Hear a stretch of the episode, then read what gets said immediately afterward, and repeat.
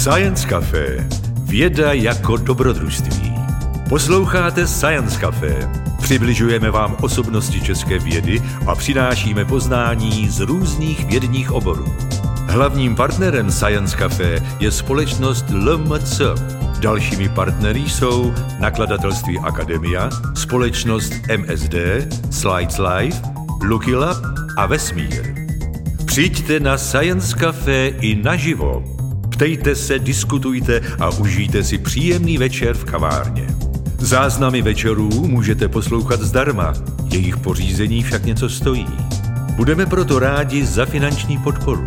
Jak na to zjistíte na www.sciencecafe.cz. Děkujeme.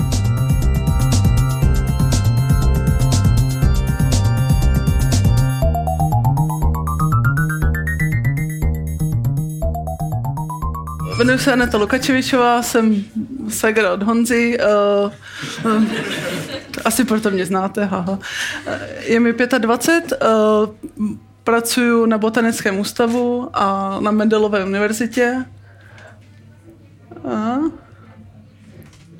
tak. Eh, na Mendelové univerzitě pracuji na oddělení ochrany lesu a myslivosti. Eh, dělám tam výzkum na téma chřadnutí eh, jasenů a na Botanickém ústavu taky dělám. Tohle je naše sídlo v Průhonicích. To fakt pěkný kancly máme. Tak, no a co vlastně dělám? Eh, na tom botanickém ústavu působím v Brně na oddělení vegetační ekologie a v paleoekologické laboratoři. Eh, mám tam na starosti eh, pilovou sbírku a taky zpracovávám data, což je... Ne? Jo, tak nějak moje prezentace nespolupracuje, jo. E, mám na starosti e, zpracování dat, což je v součástí prostě vědy a je to vždycky velký od vás. Tady můžete vidět, kolik jako těch dat zhruba tak bývá v jednom tom souboru. No a co dělám ve škole? Jak jsem říkala, právě mám na starosti teďka ten, ten výzkum na to chřadnutí jasenu. Uh, jo, no. Sedím většinu času v laboratoři nebo jsem někde v terénu. Tak jo, co dneska můžeme čekat? Jo, poprosím vás, dávejte pozor a vymýšlete otázky. Já mám tu prezentaci docela krátkou, protože mám radši ten dialog mezi publikem a tím přednášejícím, takže jako co vás napadne se zeptat, tak se určitě ptejte, teda až potom, že jo, kvůli tomu mikrofonu a nahrávání. Tak, eh, co budeme dneska probírat? Chtěla bych s vámi probírat, co jsou to ty lesní patogeny, Uh, takže nějak to uvedeme, uh, zkusím vám popsat nějak definice, potom pak nějaký konkrétní případy těch eh, patogenů, které jsou v České republice. No a pak můžeme právě probírat třeba ty vaše otázky. Tak, uh, co jsou ty patogeny? Aby dávalo aspoň trošku smysl to, co vám dneska budu povídat. Uh, jsou to buněčné a nebuněčné organismy, které vlastně jsou v úplně v našem celém okolí. Myslím, že i tam ta pokojovka je nějaká nemocná, tam u vchodu. Jo. Uh, no, uh, já právě se specializuji na lesní patogeny, což jsou vlastně různé vřecky, vřeckový trusné houby nebo viry a tak. Jo? Tak, co je to choroba? Tak uh, myslím, že tuhle otázku teďka máme docela dobře zodpovězenou tím, co teďka každý den čteme v médiích, že jo? Uh, je to nějaká odchylka prostě od uh, toho normálního původního stavu je to prostě nějaký ten patogen právě způsobuje nějaký jako negativní věci té rostlině. Tak, no jak se ty patogeny můžou projevovat? Uh, jako co jsou ty symptomy těch nakažení? Uh, tady máme takový pěkný porovnání toho, jaký je rozdíl mezi uh, nemocí těch jehličnanů a těch listnáčů. Uh, u jehličnanů to bývají třeba často jako rakoviny na kmeni nebo různé pryskyřičné jako výrony, uh, žloutnutí jehlic, opad nebo odumírání kořenů. Může to být i třeba jako sluštění toho, uh, té báze toho kmene uh, nebo deformace těch větví. U listnáčů to většinou bývají chlorózy, což jsou vlastně jako, jak bych to popsala, barevné změny listů, nebo třeba tam máme nějaké choroše, nějaké plodnice, taky změny jako kořenových systémů. Jo? Takže tak. No, jo, hodně budu mluvit o patogenech. Je dobrý, aby jsme si určili, nebo aby jsme si vysvětlili, jaký je rozdíl teda mezi tím parazitem a tím patogenem parazit je víceméně jako závislý na tom hostiteli z nutričního hlediska. Jo, tady tohleto slovo složitý, tak jako uh, nepřátelské. Jo? uh, uh, patogenismus nikdy jako dobře neovlivňuje tu rostlinu. Proto víceméně jako na patogeny vždycky musíme koukat negativně. Tak jo. No a jaké máme ty patogeny v České republice? Uh, já nevím, jestli někdo z vás trošku se tady věnuje my- mykologii. Mám tady někoho takového? Ne, nevadí. Uh, no, tak jo. Uh, hm? Co to bylo? Jo, kabel, jo. Pohodě. Uh, no, i ve městech si můžeme všimnout uh, velkého množství patogenů. Prostě uh, na každém druhém stromě uvidíme nějaký choroš, uvidíme nějaký jako hniloby, uvidíme nějaké sluštělí, sluštění jako toho kmene.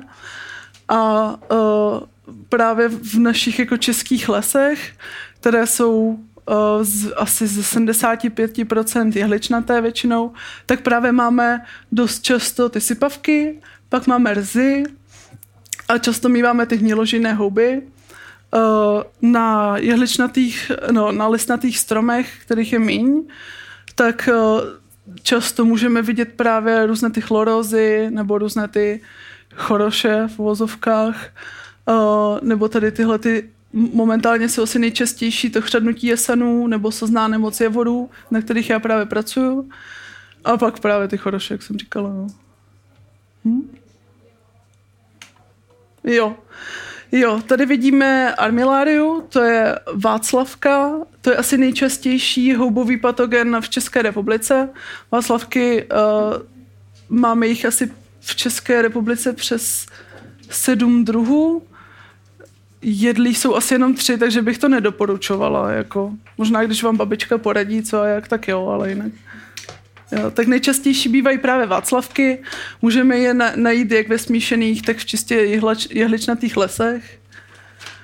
Uh, tady vidíme kořenovník vrstenatý, heterobasino anosum. Ten uh, taky i ve městech se dá potkat dost často. Uh, je dobrý si jak u Václavek, tak u těchto těch kořenovníků je dobrý si uh, je dobrý si všímat, eh, kde ve, ve městech jsou, protože když ten choroš se tam na tom stromě objeví, tak to způsobuje dost, nebo jako dobrý indikátor toho je, že snížená stabilita, takže když budete, pustíte své děti do parku a vidíte tam na stromech ty choroše, tak, tak asi tam ty děti spíš nepouštějte, protože není to dobrý nápad. Um, jo, tady vidíme sírovec žluto-oranžový typu sulfureus, je to taky velice častý český jako choroš, ten je mimochodem fakt dobrý chuťově, doporučuju. Můžeme ho najít dost často na ořešácích nebo na... Mm, na čem ještě? Asi na vrbách nejčastěji. On potřebuje dost jako vlhké prostředí. No víte, co je tohle? To byste mohli, jestli má někdo zahrádku, tak byste mohli vědět. Wow, jo. No, co je na těch listech, Honzo, špatnýho? Ne? Nikdo nic? Jo, no, tak nevadí. Uh, uh, tady vidíme uh, takový hodně zajímavý patogen, tahle ta a teďka český jméno, ty jo. Problém v tom je, že když se všechno učíte v latině, že pak ta čeština vám moc často ne, nespíná. Hmm. No, jo, tohle je dvoudoba uh, choroba. Uh, na meruňkách to bývá nejčastěji, myslím. Honzo, ty bys mohl vidět, Honza Kára se mě na to ptal v létě. Dobrý, no tak hm, popojedem. Uh, a tohle je, tahle ta strašně maličká rostomilá houba, tak to je of, Ophiostoma novoulmy.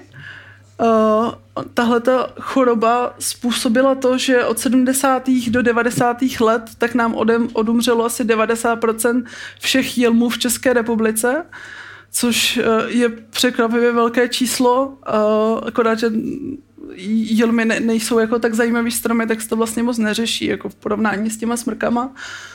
Uh, tady ty plodničky, tak to je vždycky třeba půl milimetru. Jo, jsou to fakt pětižvíci. No a tady vidíme uh, jednoho z ukazatelů sypavek. Sypavky jsou právě v České republice na jehličnatech hodně rozšířené. Tady vidíme hnědou sypavku borovice. No a jak se vlastně ty patogeny šíří? Uh, jak je tady ukázáno, jak na tom brázku, tak tady v, v tomhletom uh, vždycky potřebujeme něk, několik jako podobných, jako navazujících na sebe faktorů. Může to být uh, vítr nebo hmyz, zvýšená vlhkost, něco, co vlastně těm sporům jako umožní cestovat. Uh, jak jsem ukazovala na předešlém slajdu, uh, tu hnědou sypavku borovice, tak ta právě je spojená tady s tím nedbalým věcem. Uh, máme v České, je tohle to je hodně jako uh, intenzivní patogen a dělá veliké neplechy.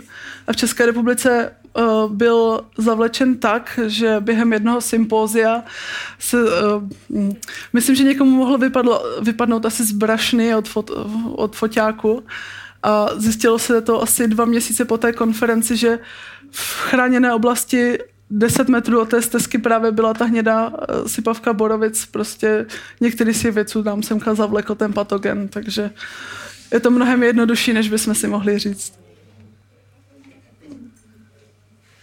Je? Memečko? Jo. No a proč to vlastně všechno dělám?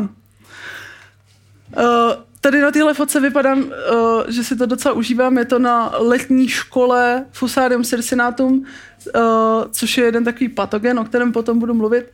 Uh, tady vidíme uh, docela nešťastnou borovici, kterou jsem právě inokulovala právě tím Fusarium circinatum. Uh, no, jak já jsem se k té fitopatologii dostala? Mě to na, já jsem studovala na střední škole něco úplně odlišného. Eh, studovala jsem uměleckou slévačinu a prostě umění mě docela bavilo. Ale pak jsem si říkala, že chci něco takového exaktního, tak jsem nastoupila na lesnickou a dřevařskou fakultu. Jo, já vím, smála se i mamka. Uh, nastoupila jsem na lesnickou a dřevařskou fakultu na obor arboristika a během toho tak jsem zjistila, že něco takového jako lesnická fitopatologie, choroše, anebo jako celkově tyhle ty patogeny, že něco takového existuje. No a právě během té, uh, z té stáže a během mojí bakalářské práce, tak jsem objevila tady ten uh, patogen, o kterém bych chtěla dneska mluvit. Je to Fusarium circinatum. Uh, Fusarium circinatum je strašně zajímavá choroba. Je to vřeckový trusná houba. Uh, má široké hostitelské spektrum. Uh, může napadnout téměř jako třeba, nevím, 72 jehličnanů, což je v našem českém lesnictví, jak sami víme, tak docela velký problém. Způsobuje to takové ošklivé věci. Tady můžeme vidět ty symptomy toho Fusarium circinatum. Uh, zhruba ve dvou a půl metrech nad zemích, tak Fusarium circinatum způsobuje také velké preskyřičné rány a vlastně, uh, jo, no, vel, jo. Tady vidíme na výzkumné ploše, jak vypadá čerstvě jako na, nakažená sazenice a pak, když to, jestli nevím, jestli to vidět, a tady všechny ty odumírající stromy na tom porostu, tohle je v Santanderu mimochodem, uh, tak uh, po tom, co se nakazí ty stromy, tak zhruba asi do, pardon, asi do půl roku tak všechny odemřou. Takže uh, kdyby vlastně Fusarium circinatum se šířilo víc, tak by to znamenalo jako velký problém, ještě větší, víceméně než kůrovec pro českou populaci. Kde Fusarium circinatum máme? Fusarium circinatum je víceméně všude, když se podíváme jako u moře, jo, což je pro nás docela dobrý. uh, jo. Uh, chcete ještě vědět něco víc o Fusarium circinatum? Ne? Jo? Jo, možná. No. no. Můžeme už ty dotazy, nebo ještě ne? Jakože já jsem to měla fakt krátký, já vím. Jo, tak jo. Uh, jo, takže když vás zajímají choroše, tak co s tím? Je dobrý... Uh...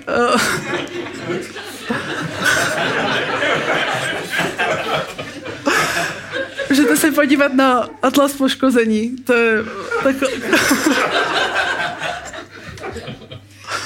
jako tuhle otázku si kladu dost často, no, no, jako, jako je to aplikovatelný, jo, ale uh, tyhle ty, uh, ty prezentace pak budou uh, jo, přístupný, jo, tak jo. Tak můžete se pak podívat na tyhle ty odkazy, uh, můžete se tam um, podívat, jaký jsou další častý patogeny v České republice, uh, můžete si nějaké jako další uh, publikace na tohle téma načíst a dá se to jako i dobře aplikovat právě do uh, té lesnické botaniky a nebo do zakládání lesa a tak. No. Eh, jo. No, já říkám, já jsem to nějak krátký, fakt musíte se ptát. Komu... jo, uh, díky, že jste přišli. Uh, jo, uh, čau mami.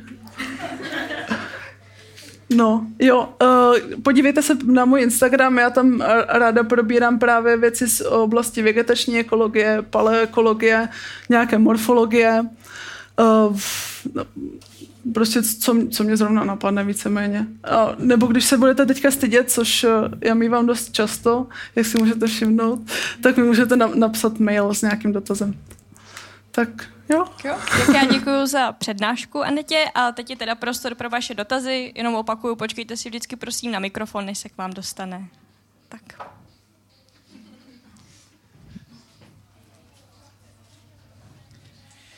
Zdravím. Já jsem se chtěl zeptat ohně toho fusária, jestli tam je ta nějaká souvislost, že to je u moře, když to bylo takhle zmíněné, což byla taková ta jako vložená otázka. Jo, super, díky. Took the hint, to jsem chtěla.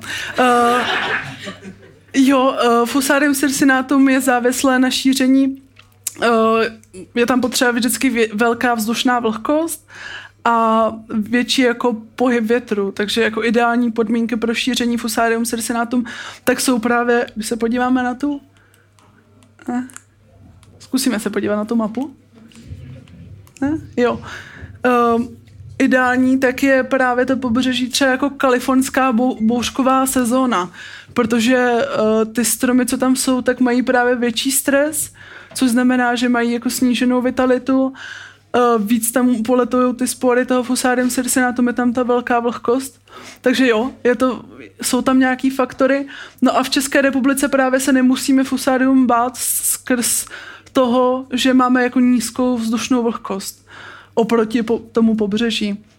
Uh, další věc, jako mohli bychom se ho bát uh, jako v návaznosti na, na tu klimatickou změnu, ale prostě takhle vlhko tady u nás asi nikdy nebude, takže, takže je to dobrý. No a když třeba jako hodně toho, že to je to ve Španělsku například, tady jako ten Mediterán obecně není postičený, jako nebo to je...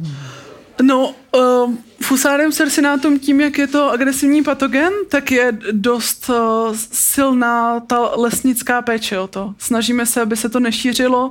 Uh, tenhle patogen byl v, ve Francii i v Německu, ale byl eradikován, byl jako z, z, v uvozovkách zničen, naštěstí.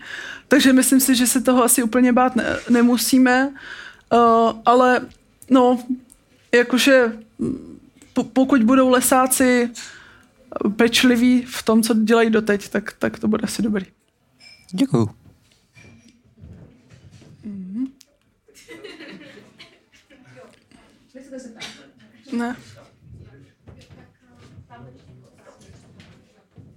Tak já tak já bych se chtěla zeptat, eh, vy jste říkala, že bychom neměli chodit do parku s dětma, kde jsou stromy a na nich jsou choroše, tak čím jsou ty choroše, nebo to prostředí, kde se choroše vyskytují jako špatný? Uh, jako esteticky to není nic moc. Uh, ne, je většinou je snížená stabilita toho stromu, což znamená, že pak stačí, uh, ty stromy jsou mnohem méně odolné vůči jako nějakému náporu větru. Takže pak stačí jako třeba eh, víc, když zafouká, tak se lámou víc větve, nebo se víc vyvrací, nebo stačí, když víc mrzne, tak taky se snižuje to jako ta odolnost toho, takže proto se vyhýbat. Já jen bych se chtěl zeptat, když je teda ten strom infikovan nebo nějak Aha. tak, tak uh, to dřevo uh, lze pak použít ještě pro, nějak, pro nějaké další zpracování, třeba do papírnického průmyslu, nebo je plně degradované a už se nedá na nic použít? Uh, já myslím, že ten nějaká štěpka nebo papírnický průmysl je tak ideální. Právě fusarium cercinatum je nebezpečný v tom, nebo nebezpečný. Ono mění to tu uh, strukturu toho dřeva, takže se to pak nedá po- používat v tom nábytářském nebo stavebním průmyslu. Takže, takže tak. Nějaké využití tam je, ale je minimální.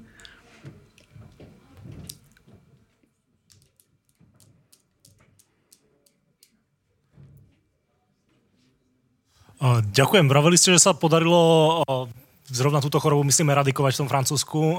Ako to zhruba prebieha? Čo, čo treba spraviť na to, aby sa takú chorobu podarilo tak plošne, celoplošne zlikvidovať? Jo, uh, ohněm. uh, Uh, tady v tomhle případě těchto patogenů lesnických tak je vždycky potřeba jako tu plochu uh, vykácet, odstranit pařezí a fakt jako vy, vypálit. Jinak jako nic jiného není, ne, není jako možný. Takže fakt jako ohněm, no. Což je jako dobré řešení na spoustu problémů, že jo. Špatný zkouškový, že jo. Tamhle vzadu byl, myslím, ještě dotaz, je to tak? Oheň byl odpověď? Jsem ráda, dík. Tak jestli nejsou další dotazy, tak tady je dotaz, výborně. Jo, mikrofon už je. Co, co na ten výzkum říká tvoje máma? Tvoje máma je tak tlustá. Ty tohle vystýděte, to by mamku hrozně mrzelo. Já si dělám srandu, mamko, neboj. Ne.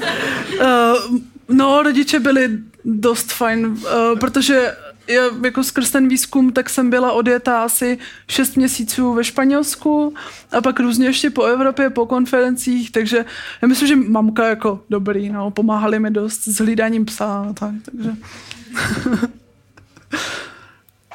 Já bych se ještě zeptala, uh, my jsme slyšeli o teda negativních důsledcích uh, těchto těch patogenů a já jsem se chtěla zeptat, jestli je, jsou přece jenom nějaký jako pozitivní důsledky třeba pro ekosystém, ve kterém se to vyskytuje, jestli jako je to všechno negativní, nebo to má i nějakou druhou stránku. Uh, myslím, že jediným pozitivním vlivy těch patogenů můžou být právě třeba nějaký ty, hou- ty houby, jako ty, uh, třeba ty václavky a tak, protože to může jako poskytovat uh, jako nějaký, um, jak to říct, No, Václavku můžeme sníst, jo, takže to je tak asi na tom to jediný pozitivní. Jinak jako většinou to, ty invazivní patogeny dělají takovou paseku, v- doslova, v tom lese, že, že to ne- nepřináší nic pozitivního. Super, tak děkuji Tak moc. A uh, já bych teda tím pádem, nebo ještě jsou nějaké dotazy? Nevynechali jsme někoho. Tak jestli ne, Možná, jo, klidně, klidně. jo, jsou, perfektní. No mě by teda pak zajímala ta prevence. Jako Jo. co se dá dělat, aby se to... Co se dá dělat? Uh, jo, uh, prevence tam je. Uh, dá se třeba uh, nekupovat jako špatný, necertifikovaný materiál. Dost často se k nám patogeny dostávají třeba z Číny. Hm.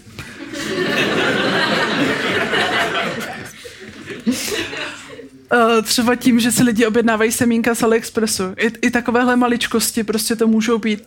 Uh, nebo se n- prostě někdo koupí materiál z netesko, netestované školky a jo, takže jako je potřeba hlídat si ten původ. Třeba i když si kupujeme ovocné stromky jako na zahradu, tak vždycky koukat, jestli to prošlo jako tou fitosanitární kontrolou.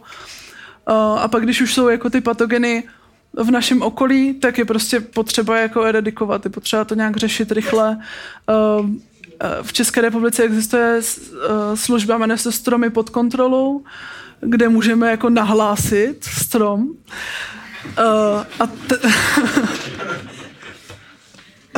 a to se pak řeší jako odborně. Jo. Takže jako ta prevence tam určitá je, prostě přemýšlet nad tím, odkud pochází to, to, co nakupujeme a koukat se kolem sebe to je asi tak všecko.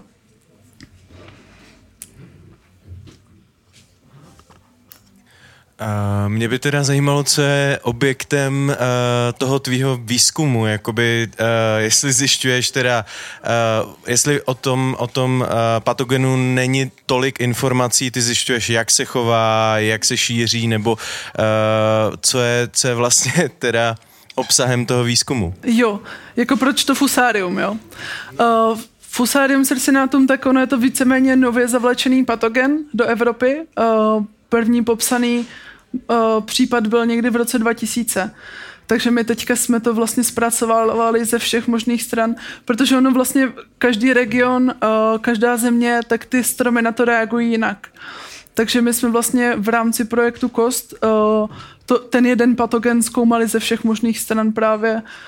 Takže tak, takže jako snažíme se zjistit, jak to reaguje, nebo co se s tím dá dělat, nebo prostě snažíme se to jako probádat ze všech možných stran. Což je vlastně asi u, u, u všech těchto těch větších výzkumů patogenů, no. Jo, odpovědělo to aspoň trošku? Jo, jo, jenom, že teda v podstatě jako... Uh, potom... Jestli můžu poprosit jenom na mikrofon? Je že teda ty obecné věci o tom patogenu jsou třeba uh, dostupný, ale testuje se jakoby konkrétní chování v tom uh, lokálním prostředí Evropy, potažmo České republiky. Že jako ty informace o tom patogenu jsou dostupné z těch míst, kde už uh, existoval a fungoval dřív jestli to chápu dobře. Právě, že to je dost omezený, ten přístup k těm informacím. Uh, ono tady lidi, kteří mají podobné postižení jako já baví mykologie je velice málo.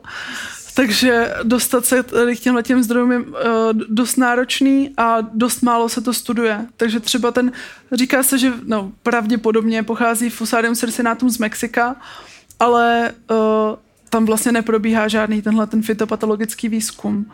Jo, takže tím, jak se to vždycky přesune někam dál, tak někdo to jako testuje po svým. No. Takže jako jsou to dost ov- málo dosažitelné informace.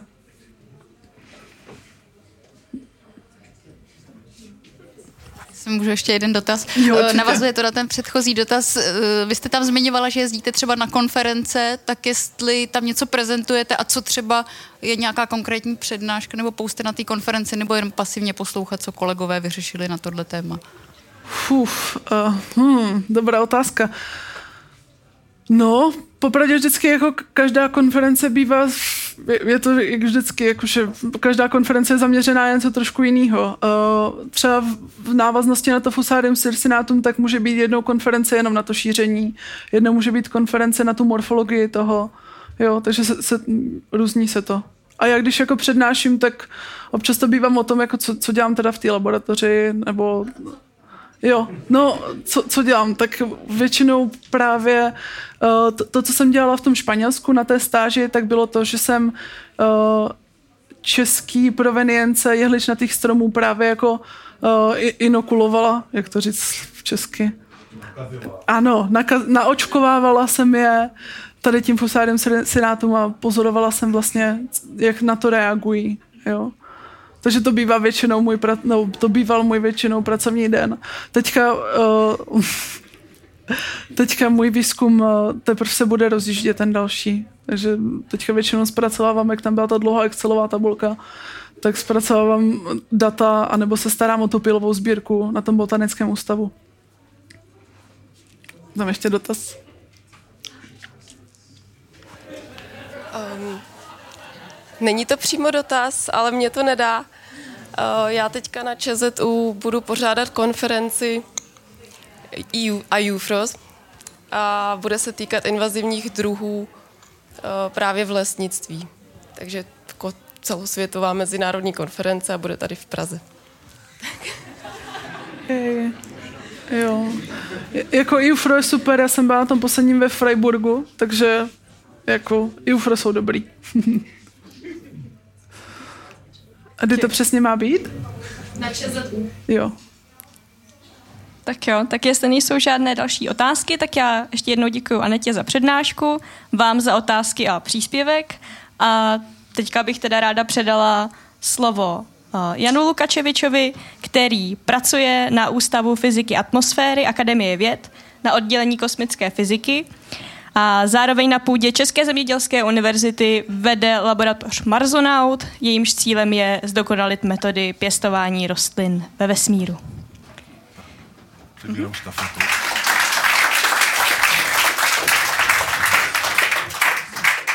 Já jsem neposedal, takže zůstanu stát.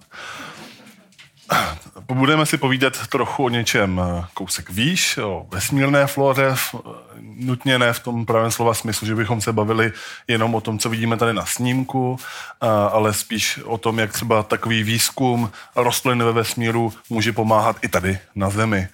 Eh, Jenom eh, je to takový speciální eh, příspěvek, protože eh, máme určitý omezení, tak můžete být rádi, že jste tady fyzicky, taky jste tady být nemuseli.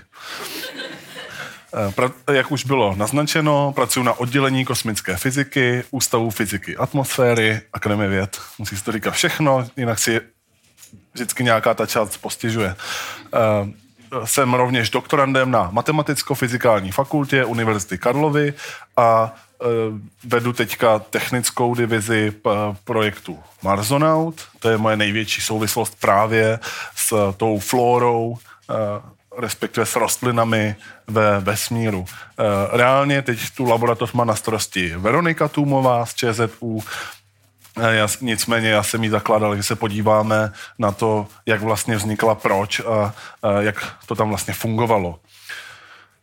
Tak, rostliny v kosmu. Nejdřív tedy něco málo o tom, jak vlastně uh, rostliny v kosmu fungují, respektive jakou historií si vlastně prošly. Vůbec uh, prvním pokusem nějak uh, pracovat s rostlinným materiálem eh, byly eh, starty v roce 1940 pomocí rakety Bumper. eh, 1946. 1940 ji začali vymýšlet, ale v Německu a úplně neměli v plánu v tom, v tom vysílat kitky. Eh, Ten tvar je vám možná důvěrně známý, ano, je to německá raketa V2.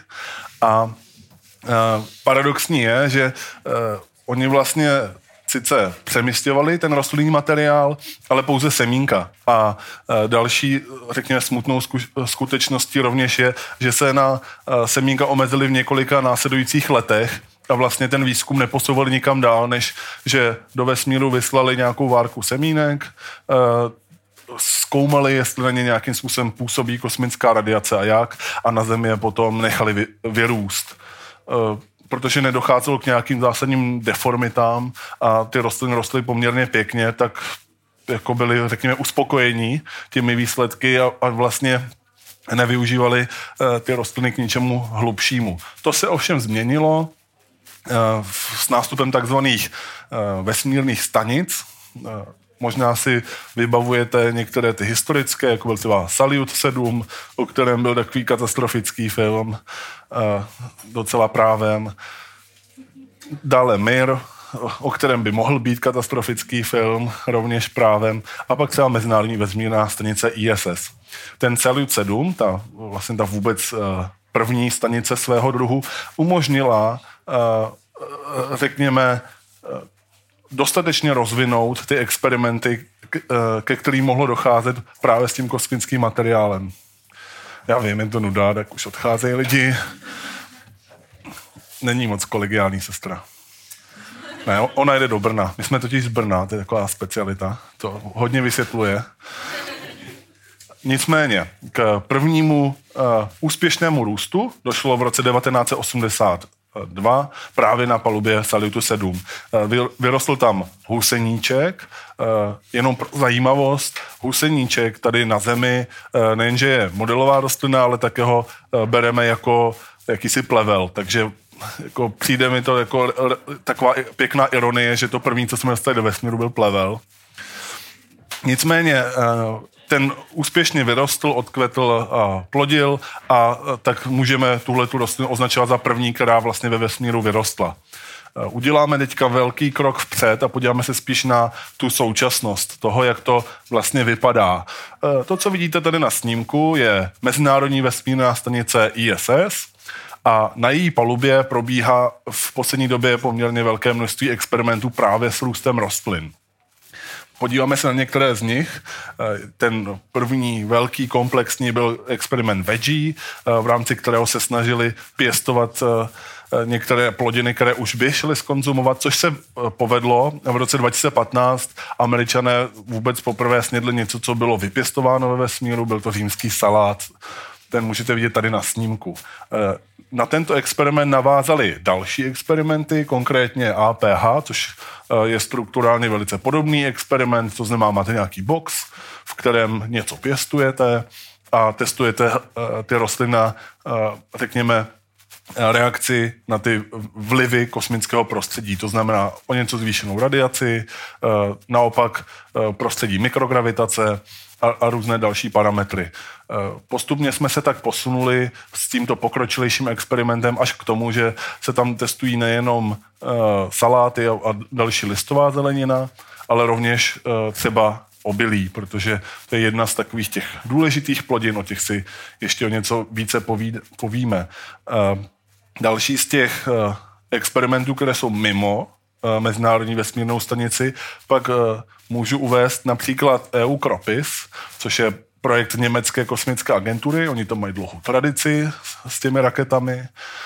A tady se někdo chytil. No a tam stojí pro, pro změnu se rajčata. E, a pak je další e, experiment, ke kterému došlo v loňském roce, to byl velký milník, kdy se povedlo, e, umíte někdo čínsky? Jestli ne, tak já to vyzkouším. Na palubě Chang'e čtyři eh, poprvé vyklíčit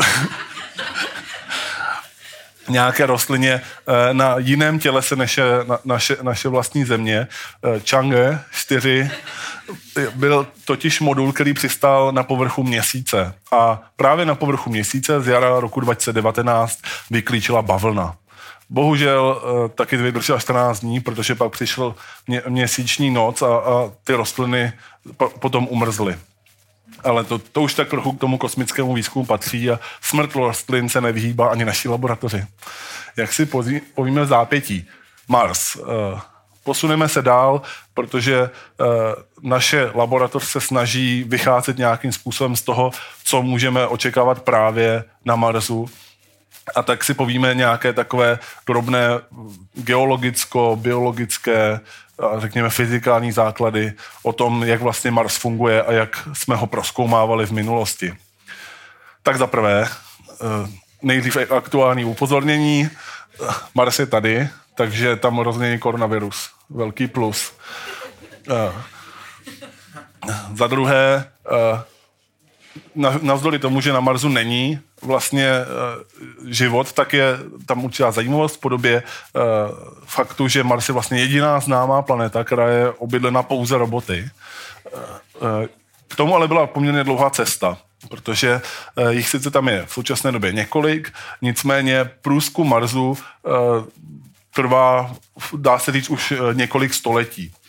Začali jsme eh, nějak detailněji Mars zkoumat eh, na, na přelomu 17. a 18. století za pomocí dalekohledů a během, během 18. století se eh, s postupem té dalekohle, těch dalekohledů a rozvoje těch technologií zpřesňovaly jeho mapy. Zároveň ta technologie nebyla tak pokročilá a Eh, umožnila vzniku několika různých omylů. Jedním z těch velkých omylů bylo, že identifikace těch tmavých skvrn eh, neproběhla úplně korektně a eh, kolegové z Itálie, dneska se to točí prostě, Čína a Itálie, udělali chybu a ta, ma, ta mapa, která eh, je vlevo, zachycuje Mars a popisuje, že ty tmavé fleky jsou jakési umělé kanály, kterými kdysi měla proudit voda a na vysychající Marsu měla eh, sloužit k zavlažování té planety. Eh, jak se ukázalo, tak to není úplně pravda. Jak se rozvíjela ta družicová technologie, jak jsme získali přesnější a přesnější a důvěrnější snímky rudé planety a zjistili jsme, že tam žádné umělé kanály nejsou. Spoiler alert. K tomu jsme se dostali zejména v druhé polovině 20. století. No, vůbec první průlet okolo rudé planety zaznamenala sonda Mariner 4 v roce 1965, následována e, dalšími průkopnickými pokusy, tentokrát ze strany sovětských vědců a inženýrů, kteří se pokusili přistát. E, já říkám pokusili, protože Mars 2 sice přistál, ale rychlostí několika kilometrů za sekundu.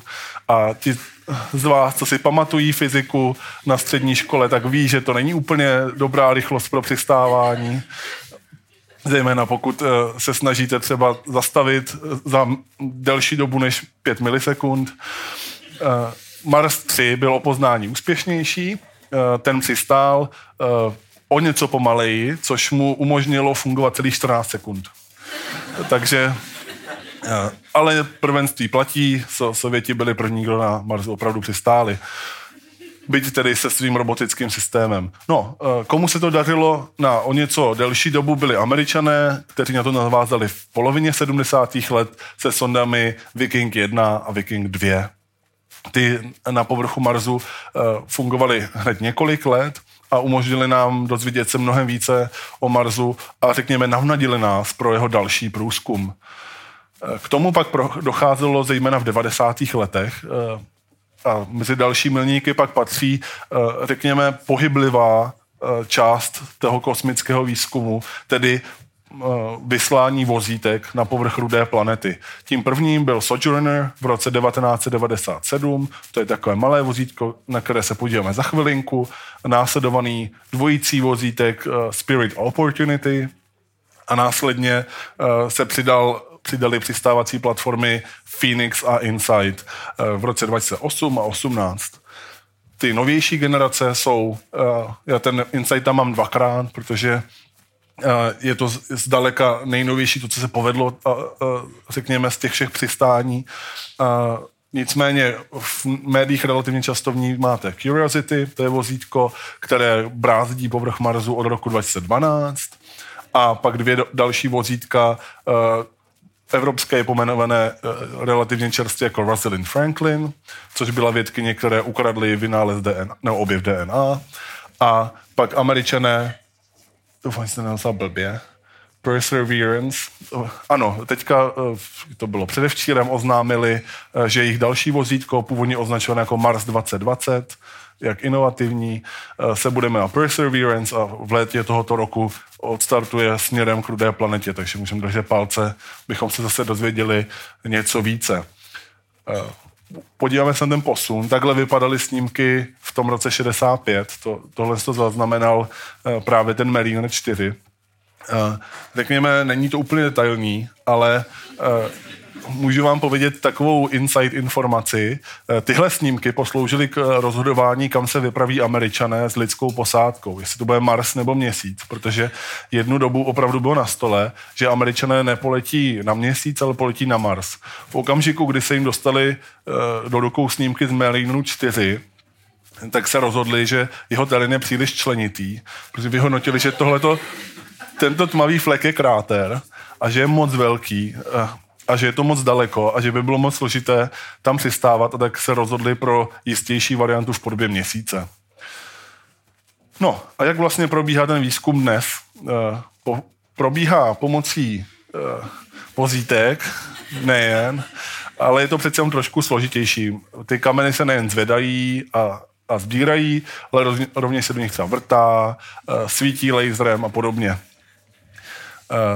Ten Výzkum je zároveň výrazně komplexnější, protože probíhá nejen na povrchu, ale i z jeho bezprostředního okolí eh, pomocí několika družic. Eh, ten, ta poslední evropská se jmenuje TGO, tedy Trace Gas Orbiter, a obíhá okolo Marsu a sbírá informace o jeho atmosféře. Ten robotický průzkum na jeho povrchu uh, je rovněž velice čilý. A když jsem sliboval, že vám ukážu to malé vozítko, tak to je ten Sojourner, tady ten Pindia. Pak uh, tahle ta uh, krásná věc, to je, uh, je, je model právě té dvojice vozítek Spirit Opportunity, a to největší je stávající Curiosity, s tím, že ten příští americký rover je téměř identický jako právě Curiosity, protože používá stejné šasy. A teď něco málo k podmínkám na Marsu. Protože nám to poslouží jako jakási výchozí pozice pro přípravu a plánování eh, pěstování rostlin tam. Proč bychom to vůbec dělali a jak, a jaké to má omezení. Tak za prvé, Mars je takové, řekněme, ne úplně přátelské prostředí. Eh, z těch všech planet ve sluneční soustavě je zdaleka nejpřátelštější, nicméně to pořád má určitá omezení. Teploty jsou tam v rozmezí minus 140 až poměrně příjemných 30 stupňů Celsia. Sice to už je na plavky, nicméně asi byste se opálili výrazně rychleji, než byste chtěli, protože na Marsu je poměrně intenzivní radiace.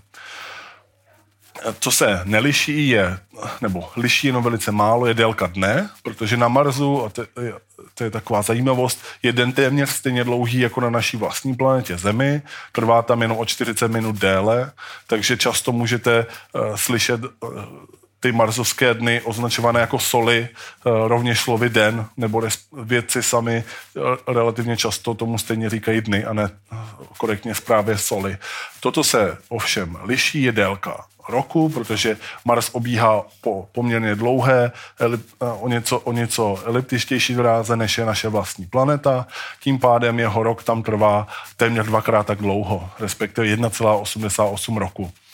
E, tím, že e, ten objekt trvá jinak dlouho, Eh, se vystavujeme takové specifické situaci, co se týče zásobování Marsu. Protože on se dostává do vhodné polohy vůči Zemi jenom jednou za 26 měsíců. Právě proto ty starty jsou většinou v těch sudých letech, Ono to teda časem občas vyjde na ten lichý, ale teď to, eh, teď to vychází 2016, 18, 20, 22, takže proto třeba letos budou startovat obě dvě ty vozítka, protože jsou eh, ty planety vzájemně k sobě nejblíž. To je nicméně poměrně nepraktické, pokud se snažíte na Mars vypravit s lidskou posádkou, nebo když je chcete nějak pravidelně zásobovat, protože eh, ten, ta prodleva je příliš velká na to, abyste tu logistiku uskutečňovali nějak efektivně.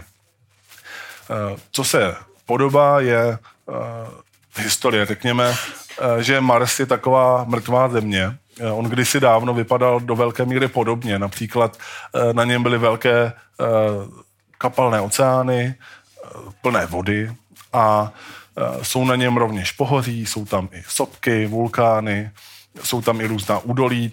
To všechno e, je Zemi velice podobné. Nicméně nastalo tam několik kataklizmatických událostí. Například Mars přišel o svoje magnetické pole, což odstartovalo takovým dominovým efektem vlastně řekněme, určitou určitou eh, destrukci té planety, respektive eh, přestala být obyvatelná eh, v tom stavu, v jakém je dnešní den. Když jsem tedy mluvil o oceánech, tak je jasně patrné, že na Marsu byla voda. Z těch výzkumů víme, že ta voda tam stále je. Ty nepřímé důkazy nám ukazují, že tam ta voda proudila v poměrně velké množství. Dá se to vypozorovat právě způsobení vodní eroze. Ty přímé důkazy jsou nám dostupny už tuším od toho roku 2008, když tam byla ta sonda Phoenix, kdy víceméně odebrala tu vrchní vrstvu té marťanské půdy, jestli Dobře, vypadá to, že to není žádný geofyzik, protože když tady byl, tak by mě za slovo půda asi ublížil. Oni tomu říkají regolit, ale jako, co si budem. Eh, takže té odebral řekněme, vrstvu té půdy a pod ní objevil už vodní led. Eh, to bylo poměrně velké, velké překvapení, a se očekával, že vodní led tam asi bude, ale bude výrazně větší hloubce. Eh, nicméně je už několik málo centimetrů pod jeho povrchem. To neznamená, že by tam té vody bylo kdo ví jak mnoho. Velká většina se jí právě při ochlazování Marsu odpařila takže se nedá úplně počítat s tím, že bychom jí měli nějaké neomezené množství. Eh, rovněž jsem naznačoval, že Mars má atmosféru. Ta se ale poměrně liší od té zemské, protože marťanská atmosféra má eh, za prvé úplně jinou hustotu, eh, má hustotu asi 1% té zemské atmosféry a za druhé má úplně jiné složení. Zatímco na, tá, teď zkusíme střední školu, kdo si pamatuje, jak jsou plyny v naší atmosféře, ty poměry? Hmm. No, je vidět, že jste prošli za, jako naším školským systémem už z toho, že první řada je téměř prázdná, takže eh, teoreticky byste si mohli zapamatovat i to, jak, tam, jak to tam bylo. Hmm, hmm. Ano. Tak můžeš přidat? Ano. Dobře, no tak uh, point made, řekněme, je to tam úplně jinak. Na Marsu je 95% oxidu uhličitého, což mimochodem vede právě k tomu, že tam ty teploty jsou poměrně příznivé, protože oxid uhličitý je eh, výborný skleníkový plyn, takže udržuje tu planetu poměrně teplou. Eh, na druhém místě je dusík a na třetím místě překvapivě není kyslík nebo eh, nějaký jiný běžný plyn, ale to argon. Takže to vede k celé řadě poměrně zajímavých jevů. Například nedá se tam dýchat, což je třeba první komplikace pro ty kolonizátory. Oni budou muset mít skafandry. Dru, druhá věc je, že třeba ohyb eh, a lámání světla se, se tam liší. Eh, takže ten rozptyl způsobuje, že třeba tohle je západ slunce na Marsu. Jako nepřipadá vám to zase úplně jako romantický západ slunce, že ne? Takže to tam budou mít vyloženě těžký s udržováním budoucích generací, protože na tenhle zápas slunce někoho zbalit, no, co si budem. Rovněž eh, je na Marsu třetinová přitažlivost.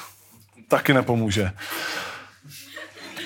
Hraje to roli i eh, v tom, eh, že se tam třeba voda chová poměrně jinak, o čem si povíme v zápětí, protože to byla jedna z takových, řekněme, definujících věcí při výběru technologie pro naši laboratoř. Eh, na Marsu je rovněž větrno, jsou tam v té atmosféře takzvaní uh, Dust Devils, ten eh, český název uh, moc nepoužíváme, ho nemám moc rád, uh, protože mi úplně nefandí, co se týče mé jazykové dispozice. Řekněme, že logoped by byl asi rád, kdybych trénoval, ale co si budem. No a tady tyhle ty víry uh, mají takový zajímavý efekt. Oni poměrně uh, dost přetváří, řekněme, povrch té planety jako takové, protože přesouvají velké množství toho jemného prachu eh, po celé Marsu, což vede třeba k takovýmhle krásným obrazcům, kdy každá z těch tmavých čár je vlastně stopa nějakého takového pracho, prachového uh, tornáda. Ty uh, víry jsou poměrně velké, sahají do výšky až několika desítek kilometrů a na druhou stranu uh, nemají tolik síly, jak by se dalo čekat. Kdo z vás viděl Marťana? Dobrý, tak, tak to je, kdo z vás neviděl, můžu doporučit a, a doufám, že vám moc nevyspojluju, když řeknu, že jak tam byla ta prachová bouře na začátku, kde to pře, jako skoro převrátilo tu raketu, tak to by se nemohlo stát, protože vítr na Marsu totiž není dostatečně silný. On sice duje rychlostí 400 km za hodinu. Nicméně eh, tím, že ta atmosféra je tam mnohem řidší, eh, tak nemá potřebnou sílu pro to, aby eh, řekněme, převracel cokoliv jiného než ten jemný prach. Můžete si to představit zhruba tak, jako když vedle, vedle sedícímu fouknete na ruku. Tak to je zhruba 400 km za hodinu na Marsu, co se týče té intenzity. No, když tohle všechno víme, tak si můžeme povědět eh, o naší laboratoři, o tom projektu jako takovém. Ten se totiž snaží reagovat eh, na několik zásadních problémů, které v případě osidlování Marsu můžeme mít. Eh, víme, že na Marsu je problém s omezeným množstvím vody. Víme rovněž, že ta atmosféra není vhodná pro nějaké volné pěstování rostlin. Víme také, že ta logistika by byla dost komplikovaná, takže nejde zkrátka tahat všechny ty zásoby sebou. A proto si musíme vystačit s tím, co je eh, na místě, eh, to znamená přímo na povrchu Marsu, eh, případně si něco málo přivést. No a co jednoduššího může být, než přivést třeba semínka, vzít tu vodu z Marsu a v nějakém vhodném zařízení pěstovat například salát, který můžeme skonzumovat a tím sytit tu posádku. Eh, naše laboratoř vznikla v rámci kampaně Je to v tobě eh, od Vodafonu, když to řeknu ještě za pětkrát, budu mít hroznou radost. Vodafone, Vodafone, Vodafone. A eh, reaguje na to, že v rámci těch zaměstnání v budoucnosti se budeme pohybovat na úplně jiném trhu. Jakési futuristické povolání rovněž člověk, který má na starosti právě nějakou farmu na povrchu Marsu, eh, kde pěstuje právě rostliny pro, pro místní posádku. No, eh, to se dělá docela blbě, když na Marsu ještě nejsme, tak to si úplně nevyzkoušíte takovouhle práci. A proto jsme se rozhodli uh, laboratoř takového typu, řekněme, navrhnout a zároveň otestovat. Takže v rámci této výzvy vznikl právě Marsonaut. Uh, jak to asi může vypadat? Tak, takhle si to možná představujete, když jste viděli Marťana. Ono to je trošku, trošku jiné. Uh, ta představa bude pravděpodobně takováhle. Totiž, že se bude pěstovat v nějakém uzavřeném prostředí, v kterém můžeme kontrolovat ty podmínky dost na to, abychom eh, těm rostlinám dělali, řekněme, dobře. Budeme k tomu používat technologii aeroponie. To je technologie, která je výrazně úspornější, co se týče spotřeby vody. Eh, možná někteří z vás ještě žijí v mýtu, že eh, rostliny potřebují půdu pro svůj růst, tak není tomu tak. Oni můžou být uh, i zcela bez půdy, ať už v živném roztoku, nebo, jako třeba v aeroponii, zcela bez ní. Tady vidíte konkrétně, pozná někdo, co to je? Mhm. Jsou brambory. A tady vidíte tedy kořenové systémy brambor, které volně vysí do prostoru. Ta technologie funguje následovně. Eh, my ve své podstatě v tom kontrolovaném prostředí do těch komor vstřikujeme poměrně velké množství živného roztoku přímo na ten kořenový systém.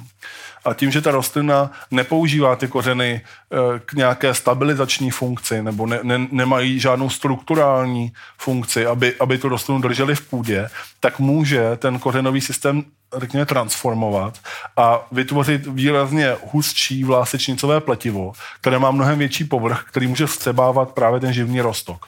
To má poměrně velké množství výhod, protože je to výrazně efektivnější pro přenos těch živin, minerálů, vody a podobně. Eh, rovněž eh, ta rostlina ušetří mnohé energie na růst takových těch tuhých kořenů, který by, právě musela držet v té půdě. Zároveň my můžeme eh, měnit celou řadu parametrů, ať už se jedná o teploty, tak třeba o různé světelné režimy. Právě to děláme u nás v laboratoři. Tady můžete vidět multichromatická světla, kterými můžeme eh, těm rostlinám svítit eh, světlem požadované vlnové délky. Ono se totiž v několika předchozích výzkumech ukázalo, že rostliny různě reagují v průběhu roku na světlo různé vlnové délky. Je to dáno tím, že tady na Zemi se totiž barva světla, aniž bychom si toho všimli, drobně mění v průběhu roku. S tím, jak se nám mění eh, poloha slunce na obloze, tak ze začátku roku máme eh, v tom jarním období více modrého světla, eh, na konci roku naopak máme více červeného světla. A přesně na tohle si rostliny vlivem mnoha, mnoha změn ve své genetické informaci zvykli a proto nejlépe fungují v té úvodní fázi právě pokud na ně svítíme tím modrým světlem a naopak při tom zrání, když na ně svítíme tím červeným. O to se přesně snažíme a má to uh, velice dobré výsledky. Nejenže se tím uzavřeným oběhem ušetří velké množství vody, oproti konvenčnímu zemědělství je to až 95%, ale rovněž pěstujeme mnohem rychleji, protože vlastně jim tak trochu zrychlíme ten životní cyklus, že jim svítíme v tu správnou dobu a třeba je nezatěžíme eh, výkyvy teplot, ke kterým dochází, dochází eh, ve volné přírodě. Eh, naopak my tu teplotu udržujeme co nejstabilnější v tom, v tom teplotním pásmu, která těm rostlinám nejvíce vyhovuje o co se snažíme? Eh, snažíme se eh, vypěstovat takové plodiny, které by lidé mohli, řekněme, nějak udržitelně konzumovat právě eh, v tom kosmickém prostředí, aby tím, když ne zcela nahradili, tak alespoň výrazně obohatili svůj jídelníček a nebyli právě závisí na těch logistických operacích. Problém ovšem je, že lidstvo v současné době řekněme, spotřebovává pět základních plodin, které se poměrně liší od toho, co jsme zatím schopni vypěstovat. Tak schválně si spolu dáme dohromady těch pět plodin. Rýže, kukuřice, obilí nebo obiloviny, brambory, jo, soja a luštěniny. Takže ani jedno z toho nám zatím úplně nejde pěstovat u nás v laboratoři, protože všechny ty rostliny mají dost specifické požadavky stran prostoru nebo ať už svého vzrůstu nebo rozptylu v, té, v co se týče toho prostorového rozmístění, takové obilí prostě zatím efektivně roste na poli, kde může růst výrazně hustším rozložení než třeba v té laboratoři, kde máme přesně dané sloty. Ono to nebylo tady možná úplně vidět, ale tady můžete pozorovat, že v těch aeroponických komorách eh, máme takové otvory, v těch otvorech jsou neoprenové vložky a ty právě drží ty stonky rostlin. A eh, to nám, to nám umožňuje zcela oddělit to vnitřní prostředí pro zastřikování eh, těch, těch kořenových systémů a to vnější prostředí, kde může být jiná vlhkost, jiná teplota a podobně. No a bohužel zatím z těch rostlin, z těch pěti základních plodin tam nemáme ani jednu. Eh, my tam máme zatím salát, větkvičky, eh, měli jsme tam mátu, bazalku a jahody jsme zkoušeli vlastně. Tak. Eh, jaká je budoucnost té laboratoře? Ona už je dokonce v současné době využívána k výzkumu vedoucím eh, k závěrečným pracem studentů na České zemědělské univerzitě. My jsme ji postavili v úzovkách na zelené louce ve vybouraných kancelářích eh, právě z jedné, jedné z budov eh, ČZU a teď už v nějakém limitovaném režimu jde používat právě pro výzkum uskutečňovaný na univerzitě a bude se to posouvat ještě dál, protože ten projekt Vodafone znovu zaplatil a jako fakt. A proto budeme tu laboratoř předělávat. Ukazuje se totiž, že ta technologie uh, má, pom- já se omlouvám, všechny promofotky samozřejmě se mnou. A uh, ta, ta technologie jako taková totiž uh, má určitá úskalí. My jsme tu laboratoř zkonstruovali, vyzkoušeli, dokonce jsme tam i ty, i ty uh, saláty sklidili, Eh, nicméně eh, řekněme, že jsou tam eh, celé, celé řady nedostatků. Například ty rostliny jsou hodně křehké, protože já jim říkám vrcholoví sportovci, protože oni jsou vybičovaní ke špičkovému výkonu, ale jak to s vrcholovými sportovci bývá, zároveň jsou, jsou dost náchylní na různé změny. Takže stačí jenom drobně upravit to teplotní rozmezí třeba tím, že hodně vyvětráte a, a oni vám umřou ups, co se stalo moc krát. A e, dalším problémem rovněž je, že ten systém je hodně komplexní. Dělá e, poměrně dost problémů harmonizovat ty jednotlivé části. Ty světla, to řízení teploty, e, rekuperaci, tu cirkulaci toho živného rostouku a podobně. A když vám jediná z těch součástí vypadne, tak to zase vede k té, k té fatální uh, situaci, kdy, kdy ty rostliny vadnou nebo v nejhorším případě uh, vyloženě umírají. Takže uh, jsme se rozhodli ten projekt svým způsobem restartovat a trochu poupravit, tak aby byl, řekněme, trochu v blbozdornější. Tady jenom krátce, že to lidi velice zaujalo, jsme zjistili e, z krátkého mediálního monitoringu. Ukázalo se, že se o naší laboratoři a tím pádem o České republice psalo všude na světě. Tohle je, je Fiji. Česká laboratoř headlinovala ve Fiji Times a já si vůbec nedovedu představit, co si ty lidi mysleli. Jako uprost, někde v uprostřed Pacifiku, jako co je Česko? Co je aeroponie? Úplně salát, je salát? Eh, no nicméně eh, dostali jsme se do celého světa, což právě vedlo k tomu, že eh, jsme získali další funding a můžeme tu technologii transformovat, aby se dala využívat například na Zemi. Tím ultimátním cílem sice zůstává přispět tomu kosmickému výzkumu tak, aby tahle technologie byla spolehlivá a dala se používat právě jako zdroj potravy pro astronauty. Nicméně ty parametry, eh, totiž eh, že se ušetří hromada vody a zároveň to není prostorově náročné, eh, jsou velkou devizou i pro použití tady na Zemi. Například v hustě obydlených oblastech se můžou ty farmy stavět takzvaně vertikálně. Byste, mohli jste tam vidět, že ty rostliny máme uspořádány trošku jinak a toho se dá využívat právě pro eh, pěstování v místech, kde už není dostatečné množství zemědělské půdy. Eh, další alternativou potom jsou uh, místa, která už teď trpí suchem. Myslím, že v České republice to bude větší a větší téma, ale jsou místa, kde už teď představuje naprosto existenciální problém nedostatek vody, protože jejich tamnější zemědělství skolabovalo a tato technologie, která tu vodu výrazně šetří a dá, eh, dá se využívat i Eh, s poměrně omezeným množstvím zdrojů může být odpovědí na, na tenhle problém. Takže uvidíme. Teďka v tom následujícím roce bychom chtěli tu laboratoř transformovat, abychom vyvinuli takové řešení, které eh, umožní pěstovat i rostliny, které se dají konzumovat v široké míře a zároveň to řešení bude spolehlivé a v úzovkách blbuzdorné. Tímto bych to zakončil. Eh, budu se těšit na vaše dotazy a Držte nám palce, není to nic jednoduchého. Pěstovat něco v podmínkách jako na Marsu.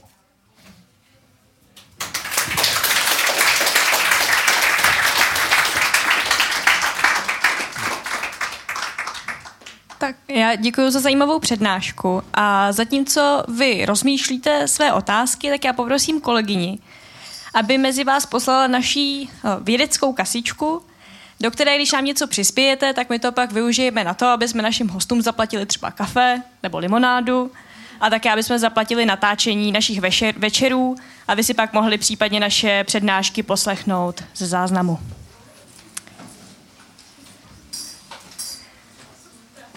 Tak, jo, super. Můžu se zeptat ohledně geneticky modifikovaných rostlin? Zvažovali jste, že byste upravili, dejme tomu, nějakou tu rostlinu, která nejde pěstovat takhle, aby se líp pěstovala? Je to, je to jedna z pracovních variant, protože by šlo používat právě třeba tak upravenou kukuřici, aby nedosahovala takového vzrůstu, který by de facto ne, nešlo pěstovat v té laboratoři. A e, ve své podstatě na tom ne, není nic špatného a, a myslím si, že se k tomu asi časem dopracujeme.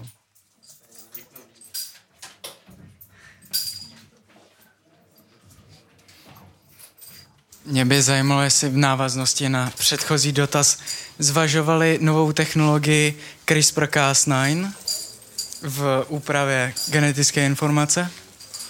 Takhle, já jsem sice z České republiky, ale nerozumím úplně všemu. A ono se to tady úplně nezdá, tady jsou experti na všechno. Nicméně u mě v týmu jsou dvě bioložky, eh, je, to Karolína Pumprová a ta, ta Verča týmová. A eh, my se zatím snažíme tu laboratoř zprovoznit tak, abychom ji měli funkční jako celek. Takže tak daleko, abychom jako rovnou používali CRISPR, eh, ještě zdaleka nejsme.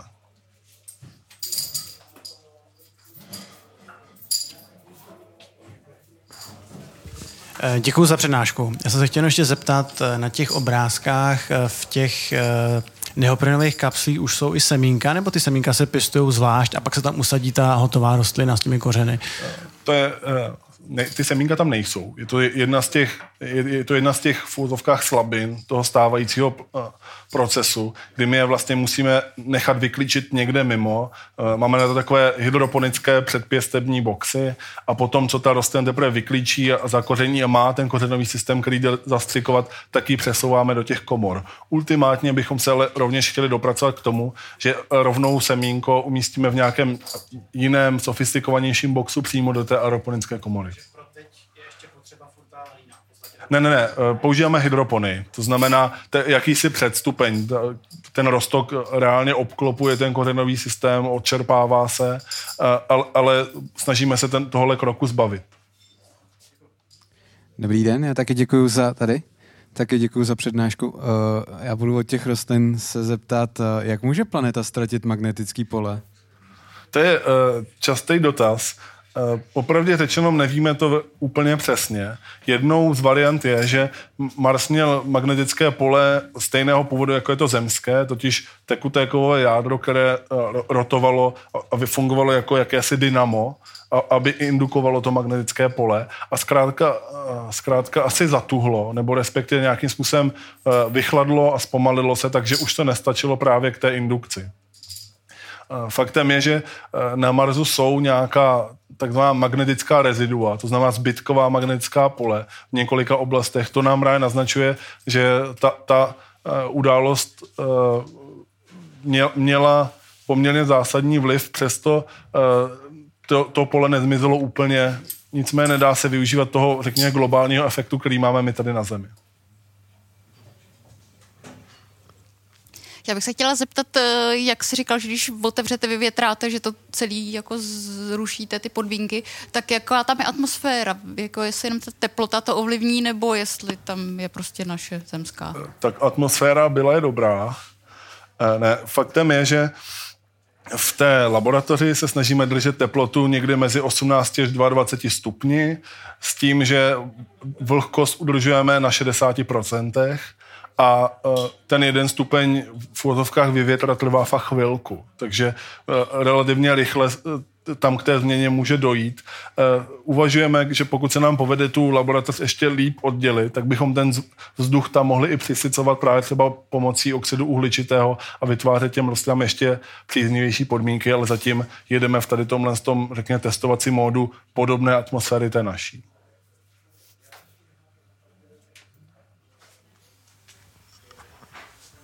Jak je rozšířená na, um, ve světě uh, využívání aeroponie? Eh, tím, že to je velice komplexní systém a zároveň je poměrně nákladné ho realizovat a trvá několik let, než se vůbec zaběhne, tak těch aeroponických laboratoří zatím není mnoho. Jsou ve Spojených státech, jsou v Izraeli a je, jsou je, pak to, takový jako jednotlivých kusech rů, různě, různě po světě. Vím, že Eh, tuším, v Holandsku jsou nějaké, nějaké v Německu, ale rozhodně to není nic masového a proto je potřeba se výzkumem v tomhle směru zabývat a nějakým způsobem tomu přispět, protože navzdory tomu, že ta technologie eh, se domníváme, bude ta rozdílová, tak zatím eh, oni není tak moc poznatku, jak by bylo potřeba.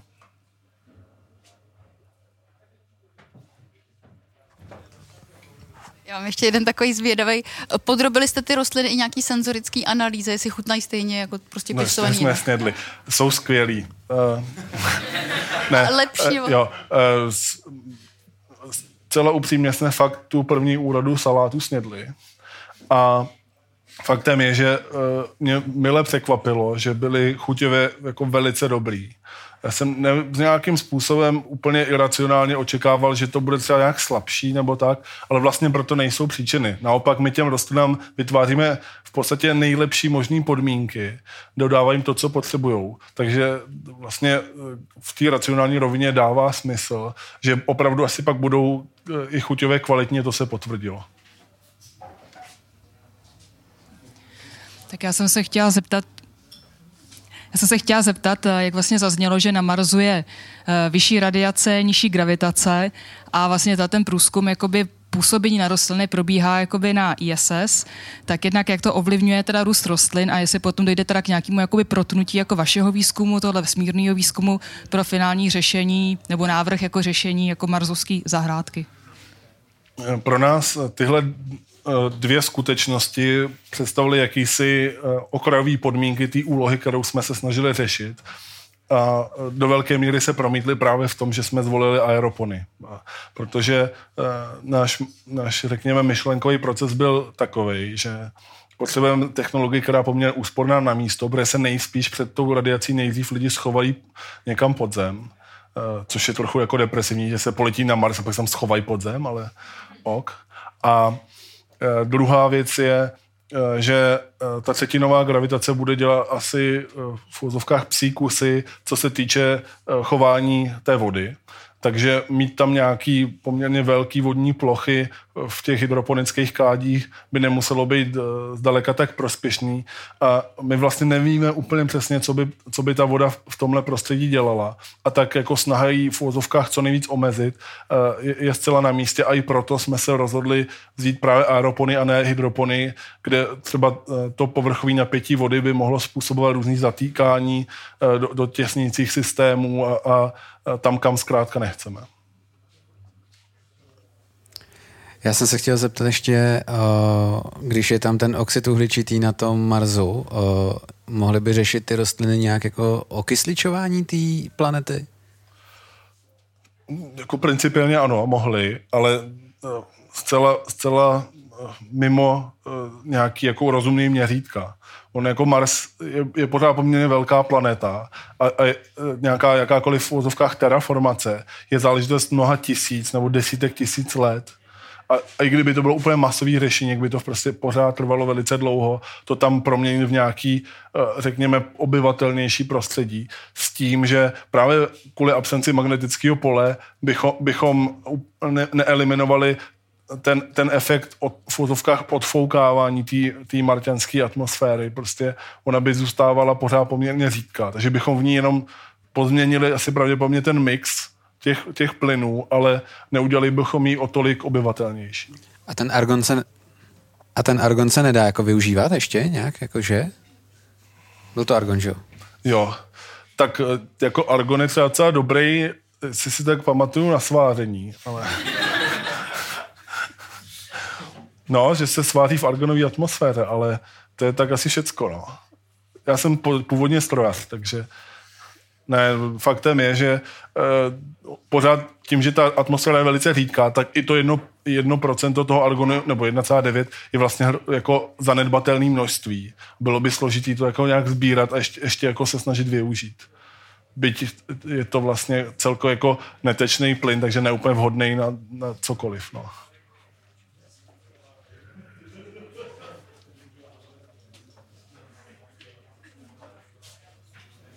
Jsou ještě nějaké dotazy? Tady. Stimulujete těm rostlinám noční fázi nebo ji nepotřebují a jsou efektivní i bez ní? Eh, my, my jim noc děláme. Eh, my jedeme v režimu 16-8, to znamená 16 hodin svítíme, 8 odpočíváme. A má to dá význam na jejich plodnost? Nebo zkoušeli jako, jste to? Byl bych hrozně rád, kdyby tady byla teďka Karolína, proto by ti to řekla. Já, já to reálně nevím, já jenom vím, že ten odpočinek potřebujou. Nebo je tady někdo, tomu rozumí. Já, to, já vím, že tady je několik lidí z ČZU, takže se třeba jako smějou pod fousy, že jsem úplně debil, ale... Hm. Kdyby mi něco jako pomohl někdo a zachránil mě. Dobře. Tak, tak. Tak jo, tak ještě nějaký otázky? Jsem měla pocit, že tady se zvedlo pár rukou. Ne? Tak jestli ne, tak já ještě jednou děkuji Janovi za uh, zajímavou přednášku.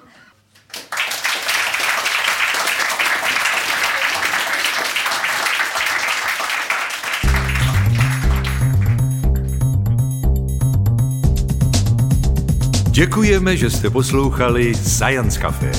Pozvánky na nejbližší akce a možnosti, jak Science Café podpořit, najdete na www.sciencecafe.cz. Další podcasty si můžete poslechnout na SoundCloud, Spotify a slideslife.cz. Science Café. Věda jako dobrodružství.